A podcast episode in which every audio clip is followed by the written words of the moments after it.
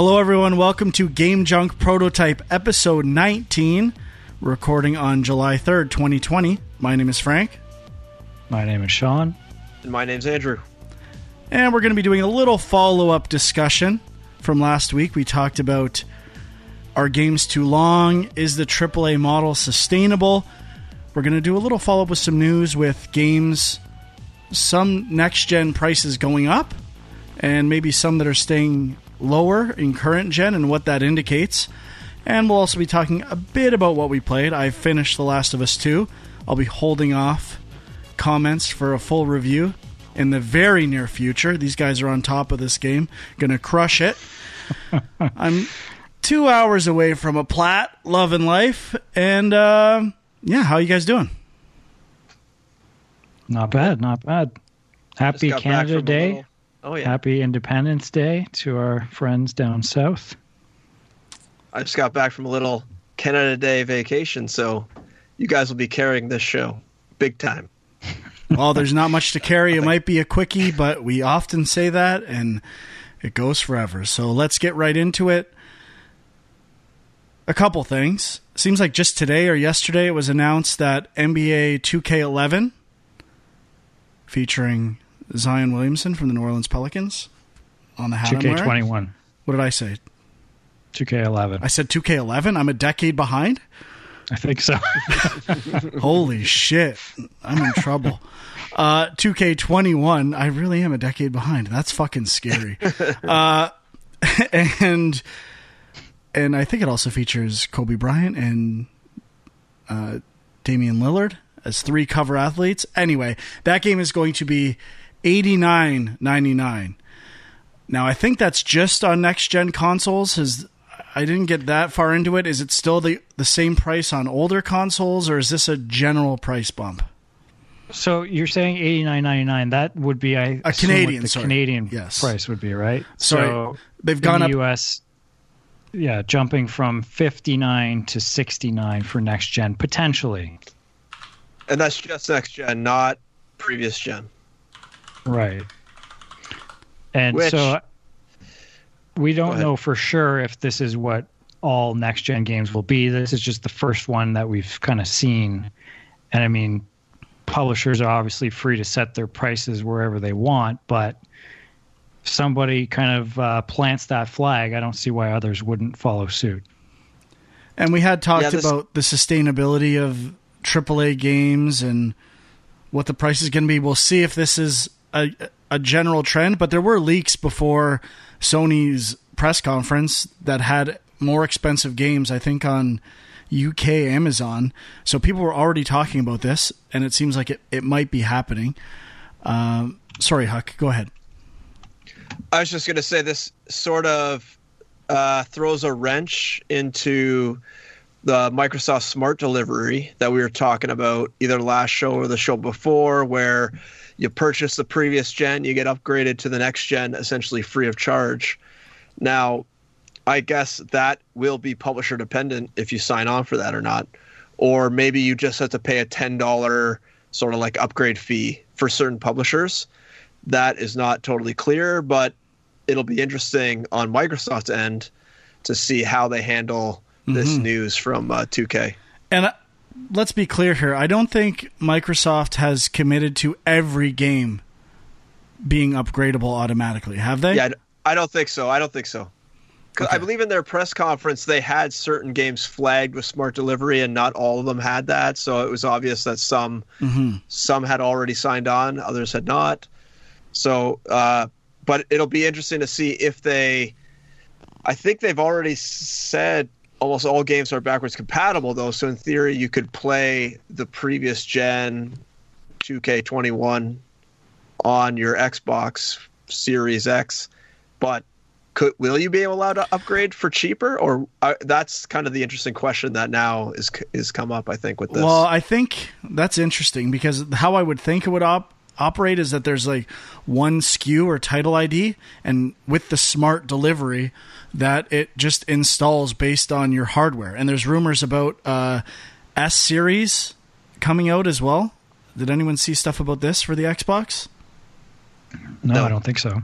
Uh, I think I, I saw that somewhere that it's like a a less powerful version of the next gen console. So I don't know if that's true or not, but I mean, this is all getting a little crazy. And in order for this to happen, Microsoft must have like a system in place to handle all of this stuff in different versions. And I would think it's one SKU, and maybe their plan could be to subsidize the cost of upgrades or pay developers as all part of a, a plan to get people buying in to the Microsoft ecosystem.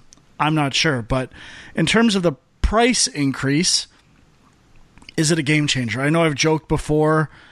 Uh, I would pay three hundred dollars or whatever for Mario Odyssey, or the the the value of the game. It's not a, a fixed number for me so I'm obviously going to continue to buy games and but not everyone is in that situation where they have unlimited money to spend and to be fair, I think NBA 2K is a game that's some gamers buy and like that's what they play. That's their game. So I don't know if every game could do this and whether or not they will, but it could mean good things for what would be considered a double A game or indie game now as well if the prices are skewing upwards and there is does seem to be something to the fact that it's unsustainable the current pricing model.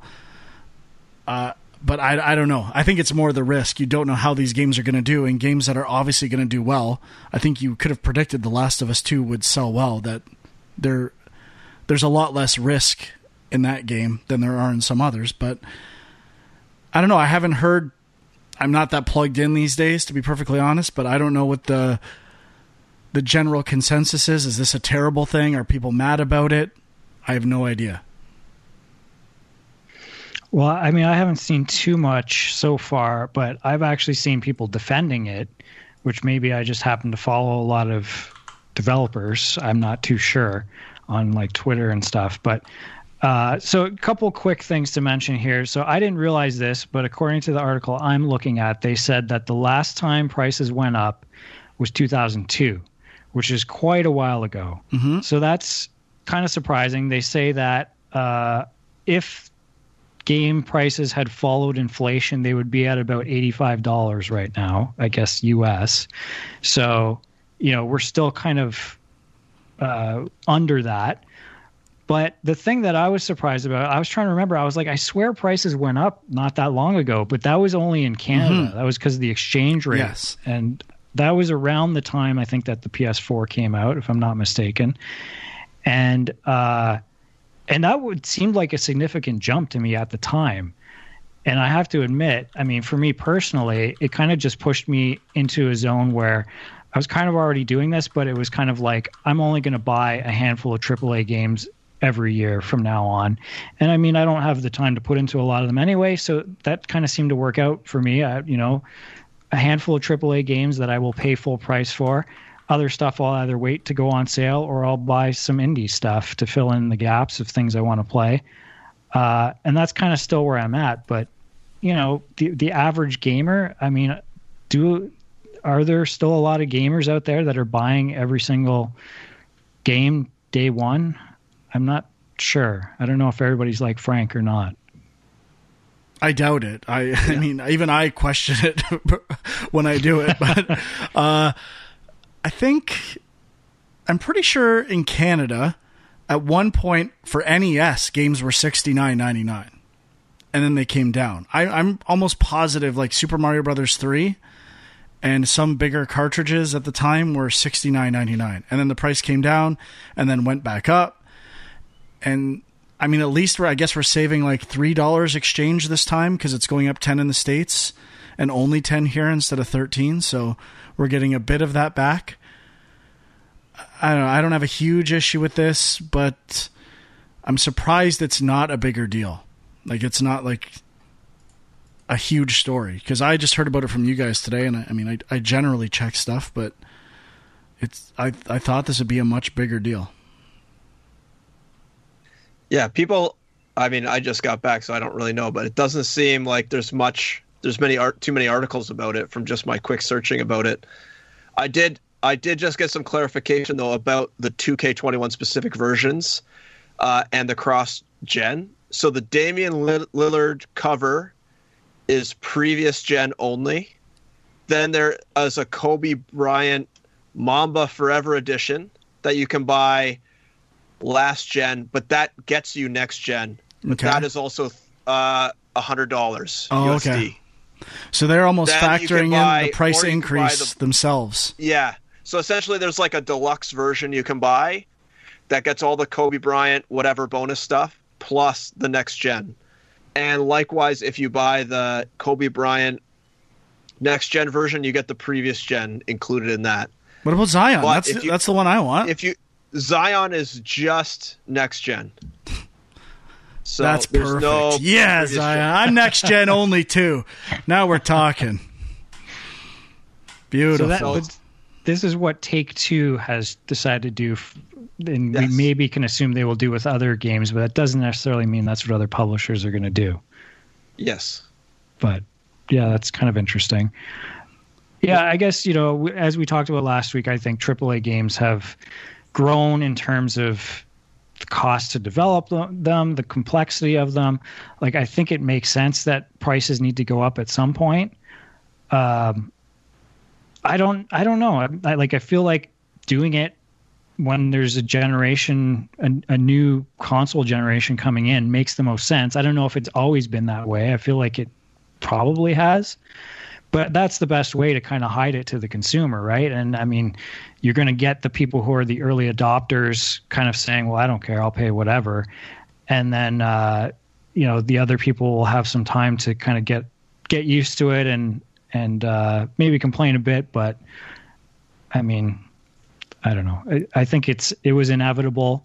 So just if it if it is true that 2002 is the last time prices really went up then um, I think people should just be thankful that they've had this price as long as they have.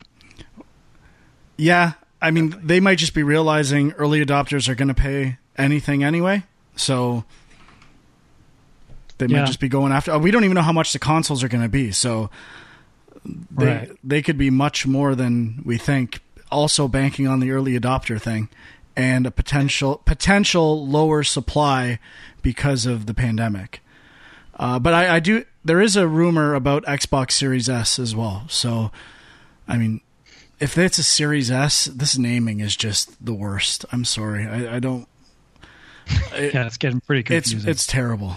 Uh, but it hasn't happened yet, so don't want to say for sure. now the- another. Uh, actually, while we're on this, go ahead. I was just going to add too that uh, with the prevalence of sales uh, and them happening seeming like so quickly, other than like Nintendo games, uh, having a higher price point for people who are willing to pay it is probably in their best interest for all publishers and all developers.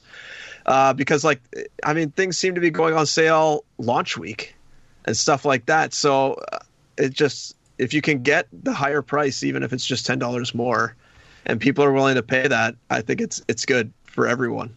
well, and the prices The drop come so down. fast. Like Yeah, exactly. within two months, they're half price. So maybe that's what it's more about. So when they cut it down to half price in three months, it's still maybe five bucks more or ten bucks more. So um, these Nintendo really is impressive in the way they, even though it drives me crazy, particularly with games that came out on the Wii U and are still seven or eighty dollars Canadian. But at least they, when you buy a Nintendo game, I'm not worried about it going on sale two weeks from now. I'm like, okay, I should be good. Uh, even if I bought physically, their resale value is pretty high. So I think we might see a change in how much stuff goes on sale in the next gen as well. Um, I mean, obviously, market stuff will determine that, but it feels like things go on sale way too early now. And I, I don't know if publishers are starting to rethink that idea, but who knows? I, I think it's things have changed in the last generation too, just because so many people have been going digital, or at least buying a lot of games digitally. It's just, I, at least for me, like my mentality is, unless it's a game that you know I know I'm going to buy day one that I can't wait for. A lot of times I'm thinking, well, just wait for it to go on sale. I mean, how often do you hear that now? You hear Yeah. it all the time. People know those sales are coming. Well, it's a real um, question for indie studios because it's like a lot of indie games go on sale for five dollars within a short period of time, and everyone just waits till it's on sale, especially when they find out it's a certain length or something like that. Yeah. So it's it's a big deal, and the only way it'll ever shift is if people stop putting it on sale. But if there's an opportunity to make money, someone's going to do it. So just a quick follow up, uh, which was a question on Twitter from Dimitri K. Uh, a question for you guys for the next episode if you choose to answer questions. This is in reply to our AAA Games Too Long post. What are your thoughts on the reasoning behind Star Wars Squadrons being only $40 at retail? Is it because it's going to have a very short single player component? It's possible. I, my initial reaction is I don't know if they've announced that there's a next gen version of this game yet, to my knowledge. Yeah, I'm not sure either. I'm assuming there will be, but it could be just there's not a lot of games coming out. I'm sure it is relatively short, the single player campaign, uh, but it is mostly an online game and VR, and there seems to be a definite price point with VR stuff. You don't see a lot of full price VR games out there, very few. Um, yeah. and it might just be an opportunity where people are like the new consoles are coming out. Do i even want to buy a game? And when it's $40 or 50 in canada just why not? Go for it. It's so cheap that i think the the risk and maybe it's to drive pre-orders as well because with star wars games and ea games people are always waiting for reviews and i could see it just be like well for $40 i'll pre-order. Even though that doesn't mean that much anymore unless it's a digital pre-order but we're kind of in a digital economy for games these days until things change so maybe it's a way of getting that pre-order cash too i have no idea that those are my initial speculations I was just going to say I'm wondering if it has microtransactions, but I just did a quick search and they and EA has announced that there are none. So obviously uh, that's not a reason why it would be cheaper. I thought maybe it'd be cheaper because they're going to have microtransactions to sort of try to offset the cost and try to because I know there was a little blowback for Battlefront being a full price game oh yeah a and lot of blowback those, yeah. having all those microtransactions in it, especially Battlefront 2 well i think that battlefront 2 controversy was more that it was like pay loot box. well like you actually got better by having it wasn't cosmetic. Like it actually it was tough to compete with people if you didn't have dlc uh like the cards and all the power-ups and stuff like that it's kind of true i played it and it was frustrating i felt like i was at a significant disadvantage uh That but that is an interesting point, though. Just on the price of games overall, as well is maybe the price is going up is an indication that developers are moving away from the Yeah. microtransactions and the loot boxes because clearly they've been getting hammered over this, and there's a lot of legal stuff that's been happening to try and prevent loot boxes in particular. So it's a really good point that's that's part of it. Yeah, but there's still. I mean, that wording is very. Uh, you could read into that as well that it, maybe there's DLC, like paid DLC, not microtransactions, and True. EA seems to be packs. pretty conscious of their reputation. So I doubt they do that, and it seems weird to support this kind of stuff in between generations. But I don't know. I'm hoping for the best. Could be good. I mean, Iron Man VR is forty nine ninety nine as well, right? Or thirty nine in the US, I, I think it's. I believe it's 55 in Canada, so I think that makes sense. The deluxe edition was 65 or something like that. I have purchased Yeah. that. I have not uh, fired it up yet. Yeah, I just I I immediately thought of the VR price point because there really are not very many full price VR games right now. So if that's where they're positioning it as like a big VR title, then that might make sense. Mhm. But I wouldn't be surprised if it's short. I mean, it kind of came out of nowhere, right? So kind of makes sense. Cool. Uh, all right, let's get into what we're playing. I guess I'll start Do with. what? Were, what else to do? Do we want to talk about that Apple report I was talking about before? We can. Okay. Uh, just briefly, I found an article on GameIndustry.biz saying that Apple has reportedly, or is reportedly, ending some Apple Arcade contracts, and they're seeking games with higher retention rates, uh, which is bad for, you know, indies that thought they had a nice kind of like new publishing partner in Apple, and now they're probably going to more you know free to play type or I guess roguelite games as well, like games that have uh, random generation in them. Uh, but like games like I, like I worked on with a fold apart, you know, it's it's this level based. There's six worlds. It's about like a four hour experience or less, and so they're going away from that. So that is not good for those type of games that they were looking for a way to get on a mobile that isn't you know sell your soul to the the free to play microtransactions. Mm-hmm. So, well, let me add, sad, let me add a follow up there. We have a question kind of related to this, since you specifically said roguelikes or roguelites. Uh, from Colin yeah. saying, Hey guys, game designer developer question that's been on my, my mind. Do you think the fact that we're seeing so many roguelite games is because testing found that the least favorite parts of games are dying and reloading? A concept pioneered uh, by, among others, Super Meat Boy but didn't mind it if they felt that they progressed at least somewhat. That is, resetting is fine as long as one, they don't have reload themselves, two, the load isn't that long, and where we go beyond Super or uh, Super Meat Boy, uh, three, they've learned something, or there's always a possibility of learning something that will help them out the next time they set out. Um, also, what are some gaming trends that you have that you know have come out of the testing process, if any? Thanks, Colin. So, uh, sorry, I kind of butchered that, but it's it's worded a little awkwardly. I don't know. I think it that's part of it. I'm sure people don't like dying and reloading, but I mean, it depends on the game you play. Like Souls, like or you know, FromSoftware games still have heavy load times, and they're extremely popular. And I think it's just a very addictive design.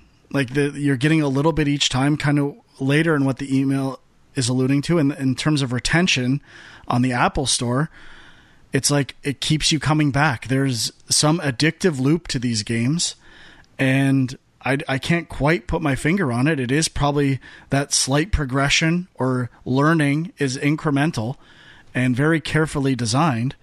But I also think there's an illusion there with these games that you could beat it all in one go if you were really good. Well, I don't think that's possible. I think you do have to level up to, unless you're like doing speed runs or something like that, to get to that level.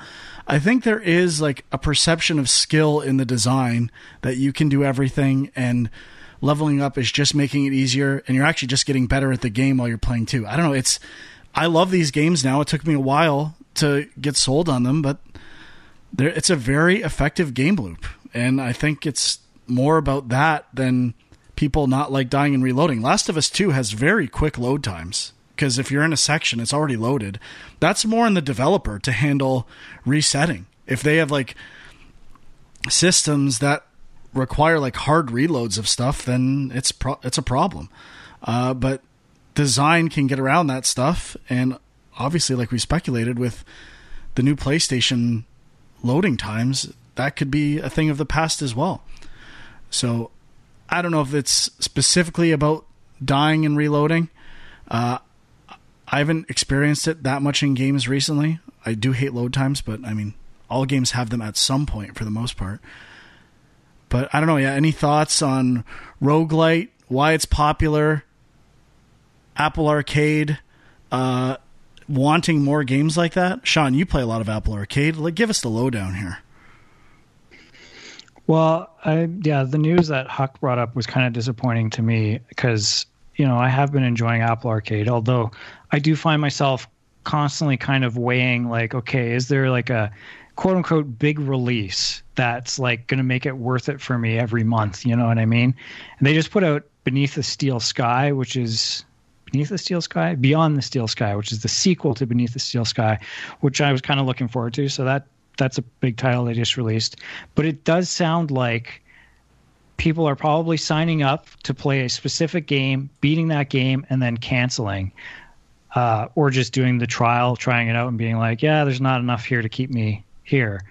And I think that's that sucks because I think that's kind of been where the mobile space has been going for a long time is towards these games that you can monetize that don't really have an end, that you can just keep keep people playing sure. them and coming back over and over again. Match three but games, like the story, Clash of Clans. Yeah, exactly. That. But the story based games that actually have an end to them, that are more like your linear adventure games or whatever, they kind of died out because nobody wants to, you know, pay a premium for that. And it seemed like Apple Arcade would come in and save the day with that stuff, but maybe not. Yeah, I don't but, know I about mean, Apple Arcade in terms of playing games. Like, obviously, with mobile games, I think of them more as like shitter games. You know, something to play on the shitter. I'm not going to play a, a linear game if I'm, you know, going to stop and who knows, five minutes, twenty minutes. Could, who knows what's going to happen? Uh, but that's you want really small loops, and I guess Rogue, you could Super Meat Boy is a great example of a game that has a very small loop that would be effective on a platform like that. So it, it kind of makes sense. But it's not really that game's not a rogue light. No, right? but it has the spirit of it with like fast. Uh, yeah, I guess so. Like a gameplay. Well, roguelites don't necessarily have a short a short loop. I mean, that's true too. Like if you're gonna have a good, that's a good point. If you're gonna have a good run on a game like that, it's gonna be an hour yeah. or two hours. Like, yeah, usually I would say the sweet spot for a roguelite is about an hour per run. Yeah, and that's if you're getting close to the end. Uh, but like to go back to his question, Colin's question about it, I, I I'm with you, Frank. I don't think that dying and reloading is the main driving factor. That they obviously through testing and just playing games, you know, you know, loading, reloading is not fun. You know, Frank's classic. Who thought this was fun? Everyone knows it's not fun to sit and wait for a reload screen. But with the roguelike games too, is they're almost all randomly generated dungeons, which means every time you load, it's essentially a different game with similar mechanics. So the enemies will be, have the same sort of like logic to them, but the areas you go are potentially different and the room setups are different. So every time you play, like I played Rogue Legacy an absolute shit ton. And I mean, the enemies are the same, so you improve your knowledge of what enemies will do. And part of the draw is that as you get further and further, you encounter new enemies that you haven't discovered that you now need to learn how to fight. And yes, you're upgrading stuff as you go, which makes completing it on your first or second run almost impossible uh, to increase your strength or whatever. But I think I think that is that that loop of getting slowly better and seeing something new every time, even though you're essentially starting from the beginning every time, you can still see the progression out. I think. Um, do you guys watch that Game Maker's Toolkit on YouTube? No, no. I think he did a really good analysis of roguelike games where there's like there's some sort of peak where your skill your skill and what you have to purchase kind of goes up together. It's not like you would think where it's not like if your skill is high you can beat it like Frank mm-hmm. was saying.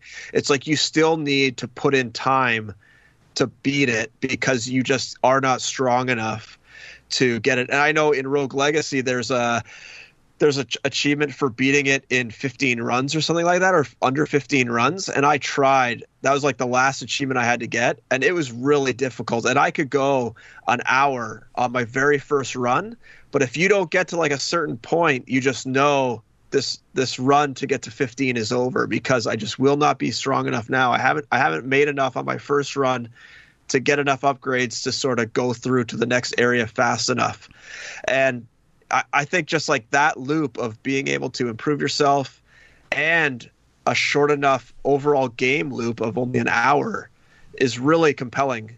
And I, I don't think they, I mean, obviously they found that through testing, but there's a lot of games like that now coming out. I, I pulled up a quick list and like a lot of them are really popular, like Binding of Isaac, Slay the Spire, uh, Dead Cells, FTL, Enter the Gungeon, uh, Crypt of the Necrodancer, Nuclear Throne, like all these games are super popular and they all have the, the exact same loop. These are all just sort of these roguelite. And I think just market markets have shown that people like to play these games because they're so replayable. And I think a lot of these games are coming out now because there's so many people buying them. I think another thing that helps is a lack of story.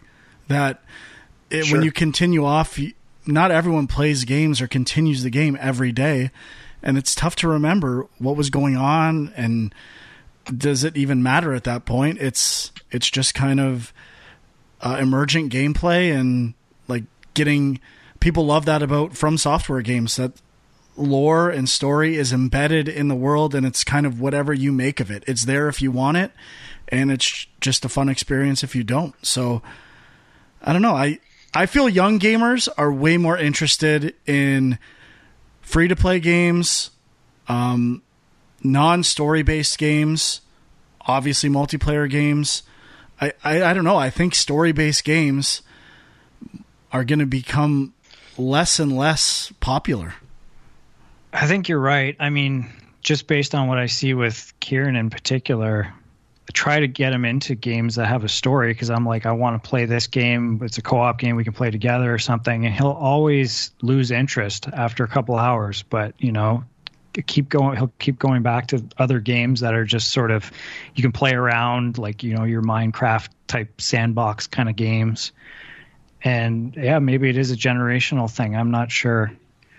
But I, I did have one other thought on the roguelike thing, and I think I could be wrong on this, but I feel like from a developer point of view, it is potentially easier to put together because you, it, with the randomized levels, you don't you save a lot on level design, right?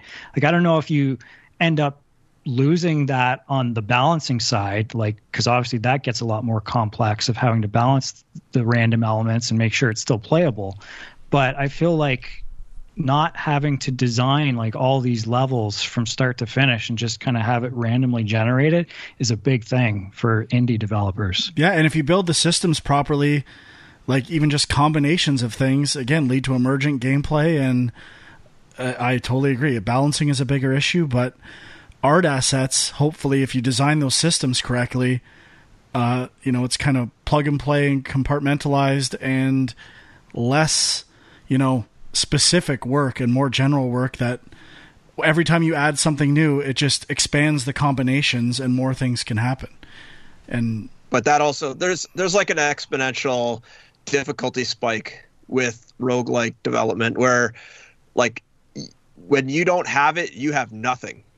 And then That's all true, of a sudden it all comes together and it's it's basically done uh, but like if you don't get the randomization correct if you don't get the level stitching correct if you don't get the enemy combinations correct like nothing it nothing feels good. And it is just a horrible game until you sort of hit Yeah. that plateau and then it, everything's flying from there. But i mean to get that you got to be really dedicated. I, I bet a lot of those indie games that made it big as roguelikes i bet they spent two three years just grinding it out trying to get to that plateau and then they finally hit it you know and they went into early access or whatever and the rest is history they were super successful but i mean that that first few years i bet is is scary because you really have no plan except like i hope it comes together in the end Yeah, I wonder.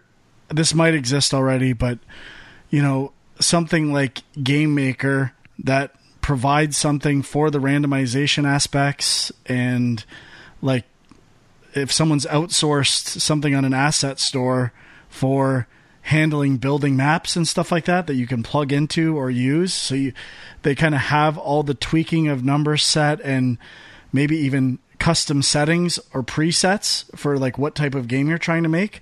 I feel like that might be an opportunity for developers that are really good and understand the rogue like genre that they could sell that so that people are really just focused on art and worried less about getting things right like certain settings for weapons, enemies, stuff like that and they almost map it out for you where you just do the art. I could even see like a something like Little Big Planet where you make your own roguelike game or something like that. Maybe a smaller version, but I could see that happening. they do have tools like that in the unity asset store Yeah, uh, I don't know about I don't know about Unreal, but I'm sure they are there as well. makes sense. Okay, any Can I, other ask thoughts? a, can I ask a stupid question? Do you guys know what's the difference between roguelite and roguelike? Is it the permadeath thing? Yes. So Yeah, rogue rogue- light, you continue with the Like stuff you Some progression. gathered? Yeah, yeah. Okay. And Uh, then there's Souls like, which Ah. is slightly different as well. Right. And what what about the rest of his question about the gaming trends that have come out of testing? Do, can you guys think of any? Uh, The big stuff I can think of is just probably multiplayer or not, um, like difficulty, and you know, especially the teaching puzzles, like whether or not people get what you're teaching them or not, and how to make that better, and nothing other than that type of stuff, and communication and pathing, like people know where to go. But I haven't made anything that's like everything I've designed has been 2D really, so it's not like they don't know where to go uh, for the most part. So that's been pretty easy. But you know, lighting paths and getting things, the flow of the game, and it like game design is really about teaching, right? Like, are you teaching the player so that they know what they need to do next in like a an intuitive way, but not a, a handholdy way? And that's what I find most playtesting is about. No, that's specific to the games I've worked on. Yeah, I would say most trends come from like other games that come out. Now, obviously, through their testing, they hit on something awesome, and then they release it, and then everyone copies them. But it's I I, I can't think of anything that like through testing people find something that trends. I mean, I guess in that sense it is, but it's Yeah. not usually like everyone hits on it at the same time. Usually one person finds it, and then people try to emulate that game. Like, I mean, uh, PUBG is the perfect example right now. Everyone's got the battle royale versions, right? That's the big trend right now. And MOBA, similar thing. Yeah, I Yeah. guess the one kind of thing that's similar is the it might not be player play testing like random play testing with strangers and stuff like that but internal play testing definitely reveals that with like iterative design and trying out different things uh like the way you play test and you might find you do stuff like just for fun or random stuff that you're like we should put that in the game i i, don't think it happens too much from like a big trend, like Huck is saying, but systems evolve from internal playtesting. And I mean, Lost Orbit ideas evolve from playtesting. Like the screen wrap idea was inspired by a playtester and stuff like that.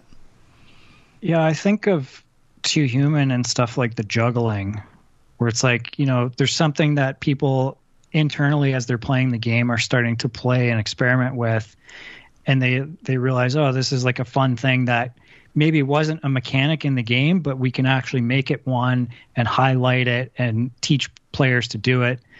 And that kind of stuff I think comes out of testing a lot. But maybe not. Yeah, I think it's more game specific, I think, with that stuff. Yeah. Okay, anything else on this one before we move it along?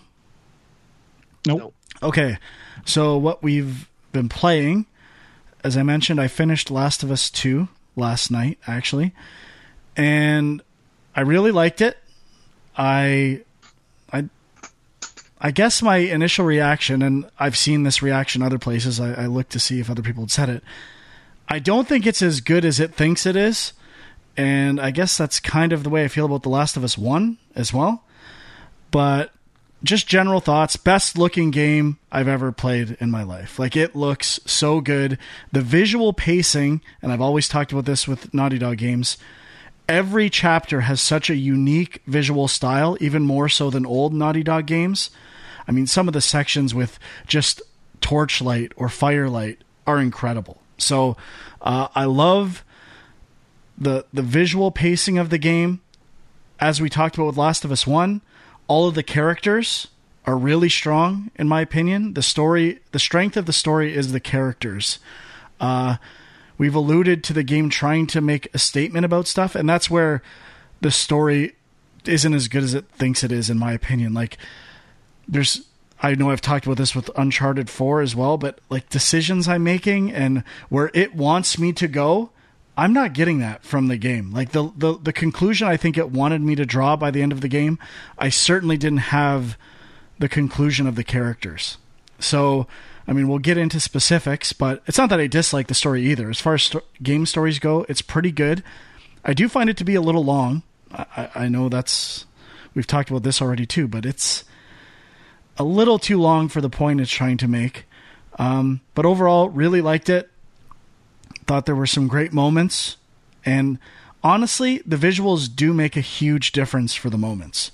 There's some stuff towards the end, and I know we talked about the the winter sunrise and all this stuff, but the lighting and feeling real, it, it's it's exceptional. Uh, and there's some stuff at the very end, some locations that I didn't know about that are drastic changes from what you've seen in the game up until that point that are so good, so good. Uh, but overall, really liked it. I like it wouldn't be a ten for me at all. It's probably like a an eight point five or eight point seven five, something like that out of ten. I do find I'm I'm wanting to play more like just twitchy type action games than methodical, slow paced stuff, and that's could just be like a current vibe I'm in. Um, but it, I think I don't think it helped playing The Last of Us One like two and a half times before playing this. Even though I tried to do it earlier, I was kind of like kind of getting bored with the gameplay. But don't want to hold that against the game too much. That's more on me. But but v- very good, and we will get into specifics in the near future in a spoiler review. Hopefully. well, the spoiler review is happening. When is the question, and who yeah. partakes and in the spoiling? yes. Sean may not. Solo cast. Much like The Last of Us One, Sean may not be finishing The Last of Us Two until The Last of Us Three is coming out in seven years. or 10 we'll years. Yeah, we will see. I mean, I'm still playing it, but I'm definitely chipping away at it slowly. So all, all uh, right, Sean, what have you been playing? Okay, so a couple other things I've been playing on the side, aside from The Last of Us 2. So we were talking Apple Arcade. I'll just throw out a quick half recommendation, I guess. I mean, I didn't love this game, but I've been hearing a lot of good things about it, and I checked it out. It's called Little Orpheus. And I had heard it being compared very favorably to Limbo and Inside, which I love. So. I was mm-hmm. like, okay, I got to check this thing out. Now it's developed by I think they're called the Chinese Room, the the same people who did Dear Esther and uh, Everyone's Gone to the Rapture, which are more narrative based kind of walking simulator type games. Uh, this one is just basically a puzzle platformer, but it does have a story to it. And I would say the story is kind of the thing that makes it unique because the puzzle stuff is pretty light. The platforming is not that amazing. There's not a lot to the actual mechanics of the game, but the story is kind of interesting. The idea is that you're a Russian cosmonaut who fell into a volcano or jumped into a volcano and kind of went it's kind of kind of like a journey to the center of the earth kind of thing and he's kind of he's made his way back and he's telling his general all these fantastical things he saw, these different creatures and worlds that he was in. And as he's telling the story, you're playing through what he did. And uh, it's very colorful, and I like the art style. Um, but I, just, I guess I just wish there was a little more. Like the puzzles are are not much more than just like push a crate over and reach something you couldn't reach before. There's a couple of little things like in Ori where there's like a giant creature and you have to kind of hide behind things and slowly make your way across an area. Uh, so there's a few things like that, but uh, the voice acting's pretty solid, and uh, you know it was it was decent. So you finished it? You've completed this game? I haven't completed this game. I've played four. It's divided into eight chapters, so I've played four out of eight chapters, but okay. they're pretty short.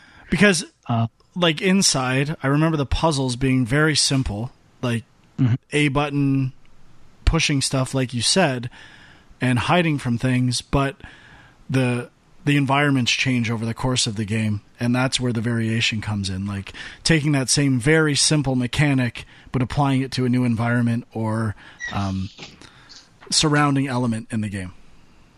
Right. Yeah, I mean, like it's possible that it evolves over time, um, but I don't know. From what I've seen of other reviews, people seem to be mostly praising the the presentation and the story, and not as much the gameplay. But mm. I mean, I like it enough that I'm I'm still playing it from time to time. Are you playing this on your phone? I guess I've never asked this question before. Are you playing it on an Apple TV or your or your Roku version of uh, this? Uh, where are you at with the middle of the road technology? So I'm playing it on my phone with with a Xbox controller. Nice. You got the clip on there. Yep. Beautiful. Now, I, I have been curious to try the Apple TV thing, but it does not work with the like the Roku Apple TV app. You have to have the actual hardware uh, because it is air it goes over AirPlay, I guess, or something like that. So I've never tried it. I'm curious. So they seem to be pushing it a bit more with Apple Arcade. More games support it now, but um, I've I've never really played around with it. Um, I have one other thing, but I'll throw it over to Huck City. I have nothing. Oh. okay. Then I will briefly talk about Wargroove, which I think you did play at some point, right, Huck City? Yeah, I I have it installed. I played probably the first I don't know five so maps of it, Mhm. something like that. Not too much. I did. I have wanting to go back to it, but Yeah, it's weird. I, I've seen that game. So it's on Game Pass, and like it's been out for at least a year, maybe longer. And I, you know, I heard the name, I've seen it around, and never, never really clued into what exactly it was. But it's so weird because for years I've been saying, you know, why aren't they making more Advance Wars games? Like I know Fire Emblem kind of took over that mantle a bit, and that's where Nintendo seemed to be putting all their uh, turn-based strategy efforts these days. But a lot of people liked Advanced Wars. I was kind of surprised we hadn't seen a resurrection of that. But that's kind of what Wargroove is. It's very similar to Advanced Wars. It's turn-based strategy game, but it's uh, it's got like a fantasy medieval uh, theme, I guess. And uh, it's just you know it, it's something about like I like strategy games, but I don't like it when they get too complicated. And I always found Advanced Wars was a really nice like it's it's easy to pick up and play, but as the game progresses, it gets more complex. And that's kind of what I've been finding with Wargroove as well. They, I they do I think I found the same thing. yeah. I think that's why I kind of bounced off it. I was just I was getting pretty beat down pretty early on in the game. It is, it is surprisingly hard now. So there's there's a co-op campaign. I was actually playing it a bit with Kieran because there's this co-op campaign, and we started playing it, and we were getting destroyed. And I was like, this is weird because they're not even really explaining much to you. But I guess the co-op campaign was added afterwards as like a DLC thing. So I think that's why. But I, I did find with the at least with the initial few levels of the main campaign, they're at least kind of explaining stuff to you, and it wasn't too crazy. But I think it does ramp up pretty quickly. Mm-hmm. I do want to go back to it. I like the art style. It's cartoony. I I like. I mean, I grew up playing like Shining Force, which is essentially this. I think Shining Force came a little after the first couple Fire Emblem games that came out, uh, but they're all sort of that same style, grid based, uh, art like not RTS, but uh, just strategy games. And yeah, I like it. I would go back to it. I think I think it's been out longer than a year because I think it was on Steam for quite a while before. But but yeah, I I liked it. I'm gonna go back to it eventually, one of these days. Yeah, I mean it's it would it would be great on the Switch. Let's just put that out there. But uh, I actually it, it is available on uh, Xbox Play Anywhere as well. So I was able to play on my laptop and have it sync between that and the Xbox, which is kind of handy. But yeah, I'm enjoying that. If you're at all into turn-based strategy stuff, check it out. Cool. All right. Looks like we're wrapping this one up. Uh, anything else you guys want to get off your chest? I don't think so. I mean, uh, hopefully there's some more events coming up. I know there have been a few announced, and there's that Xbox um, Summer Game Fest thing. I don't know if that's exactly what it's called, but they're doing demos just like Steam was doing. So, kind of curious about that. We shall see. Uh, I would say don't count on a Last of Us 2 review next week. Probably not the week after. Uh, but it'll it'll be coming in soon enough. But Ghost of Tsushima is only two weeks away. I will be playing Iron Man VR. I'll have some thoughts on that for next week as well. The reviews are not amazing, and I I'm looking forward to seeing if they're accurate or not. I don't think so. I loved it. All right, that's it. We'll uh, see you next week. Thanks for listening. Bye bye.